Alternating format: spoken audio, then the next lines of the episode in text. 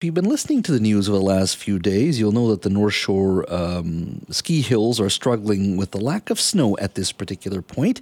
And uh, skiers and boarders, of course, uh, in Whistler are uh, aren't finding the conditions that much better up in uh, Whistler uh, Blackcomb based on some of the um, images uh, that we've seen posted on social media. Now, there is uh, snow expected between Christmas Eve and Boxing Day, so I don't want to be too negative here. Uh, but at this point, it is a later start uh, to the ski season. But it does bring up the bigger and broader issue, which is what impact will climate change have on ski resorts. Well, in August, a scientific study published by the journal Nature Climate Change uh, showed that if there was uh, global warming were to continue to move forward as it is as, as it is happening, let's say global the globe warmed by 1.5 degrees Celsius, 32% of Europe's 2,200 ski resorts could face a very high risk of snow shortages.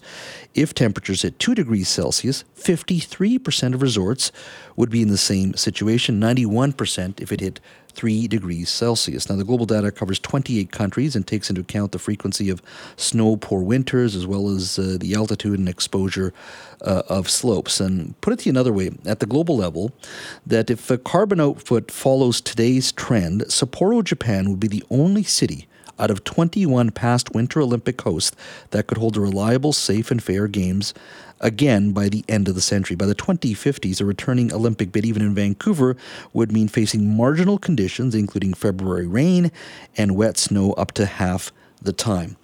Uh, that is uh, a very bleak picture, that's for sure. Joining me now to talk a little bit about the issues of climate change and ski resorts is Andrew Weaver. He's a professor in the School of Earth and Ocean Sciences at the University of Victoria, and he's, of course, the former leader of the BC Green Party. Andrew, thank you for joining us today.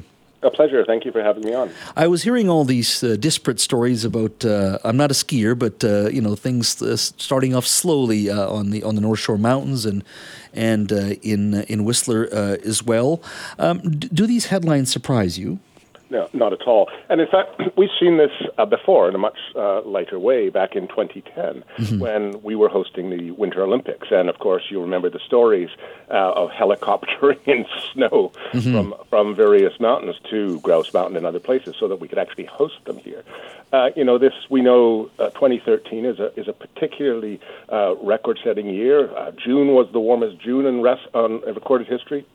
July was the warmest July, August the warmest August, September the warmest, October the warmest, November the warmest, and 2023 will absolutely shatter the previous warmest record. And combined with that, of course, we have an El Nino going on, which uh, typically amplifies the warming locally here. So uh, this is to be expected, and frankly, um, you know, the days of Grouse Mountain producing good ski, uh, ski hills are, are, are, basically on their way out in the years ahead. We know most of the glaciers, for example, in BC will be gone by this century, mm-hmm. and, and, and those re- uh, resorts that are marginal in terms of precipitation coming in snow versus rain will really struggle more and more as the years go on. You know, we might get a ironically, if with an, a La Nina, the opposite of El Nino, you might get a, a couple of good snow years interspersed there. It, it doesn't just go away. Conti- but, um, you know, I, for one, uh, would not be investing my retirement savings in ski hills in British Columbia. Um, would, At least would, southern British Columbia. Southern British Columbia. Would there? That was, that was my next question. Would there be much of a difference between, let's say, a Vancouver and Whistler uh, compared to, let's say, um, if you're up in Kamloops or Prince George? Yeah, I mean, Prince George. When as you get north, of course, it's it, ironically uh, probably going to get better skiing because as as if it's cold, it's cold. But if it's cold and slightly less cold, that means the atmosphere is slightly warmer, mm-hmm. but it's still below zero, and that slightly warmer atmosphere holds a little bit more moisture, so you can get bigger snows. So, so it does actually lead to better conditions in in in, in more northern uh, uh, uh, areas, but but certainly for coastal regions, this is where it gets really dodgy. And we saw that in Mount Washington on Vancouver Island. Here, it was yeah, a couple of bad years. I'm not sure it's going to be a very good year this year, and we saw that with the 2010 Winter Olympics. And this year should be a pretty horrible year for for snow based on the ongoing temperatures and El Nino. Yeah, I was reading an article um, uh, that uh, quoted a climate scientist from the University of British Columbia, uh, Michael uh, and, and, basically saying that the just to what you're saying right now that Mount Washington, Cypress Bowl, Grouse Mountain, Mount Seymour, and Hemlock will face steep declines in snowfall uh, by mid-century. And oh, they already they already are now. I mean, like by mid-century. That's it's it's happening now. Look at look look out the window, basically. Mm-hmm. Uh, in your mind, uh, let's let's walk away, step away just for a second here, uh, and we're talking about ski hills.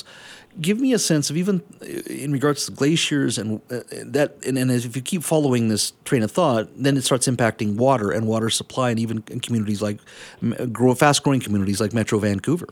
Yep.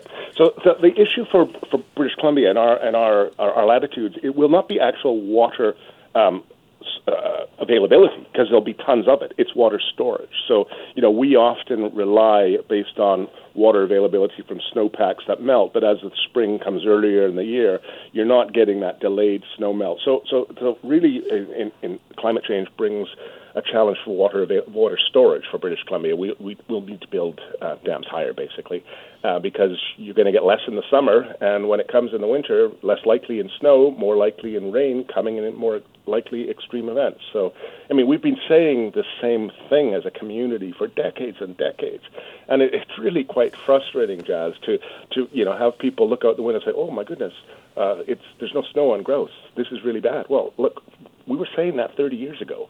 I mean, it, it's going to get an awful lot worse. So at some point, we need to, you know, stand back and say, look, this problem is solvable.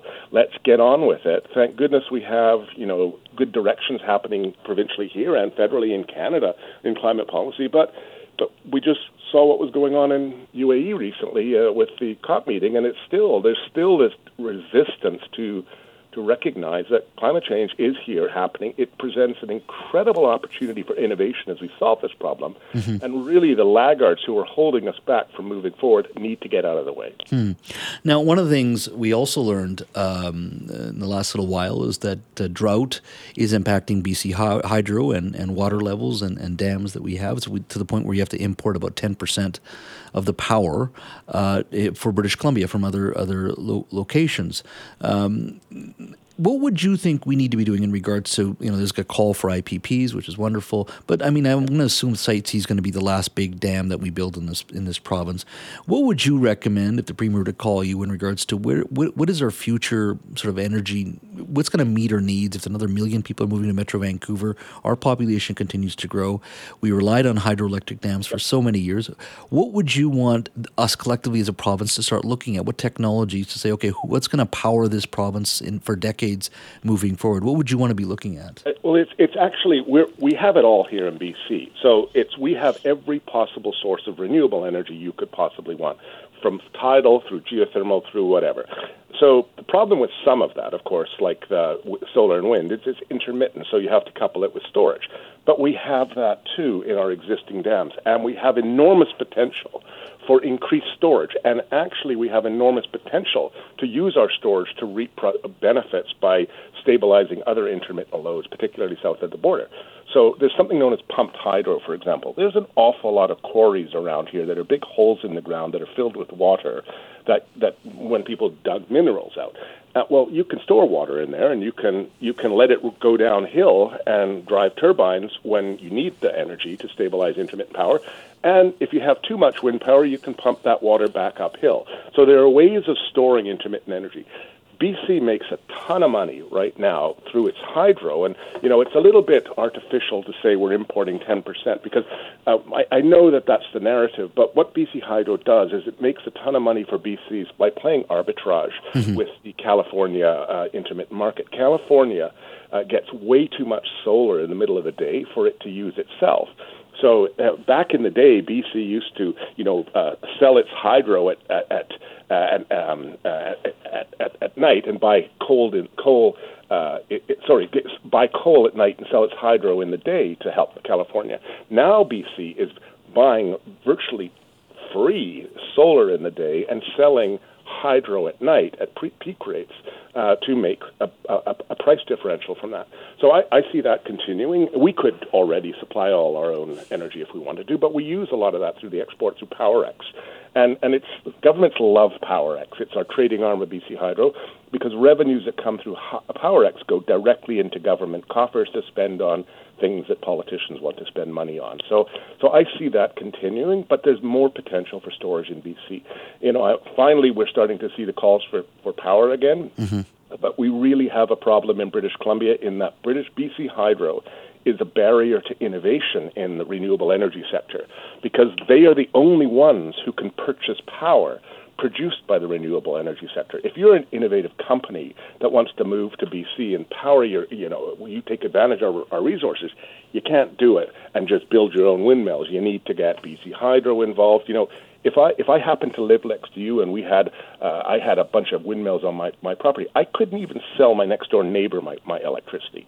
You know, that there's so many regulatory barriers because of the way we did thing and because of self interest of say BC Hydro, which which basically has a monopoly. I, I, I get east southeastern BC has got Fortis, which which provides electricity. But but this is this is the problem for innovation. We need more competition, and we need to be able to allow the renewable energy sector to flourish. Mm-hmm. And it actually finally, on that topic, produces an opportunity for economic reconciliation with Indigenous peoples because most of those renewable energy projects lie in rural regions, and much of that sits on unceded traditional territory. So there's a win win win win possibility here, given we have the dams, given we have the market south of the border, and our ability, and we have Powerex, and we have ability to produce energy. I just wish we'd get on with it, and uh, somebody would take on the, the you know the, the kind of elephant in the room, which is BC Hydro's monopoly on basically whether or not renewable energy goes forward. Well, Andrew, I promise you we will have a long series on our energy future uh, for the spring of 2024. We're already working on that, and we'll have you back on for sure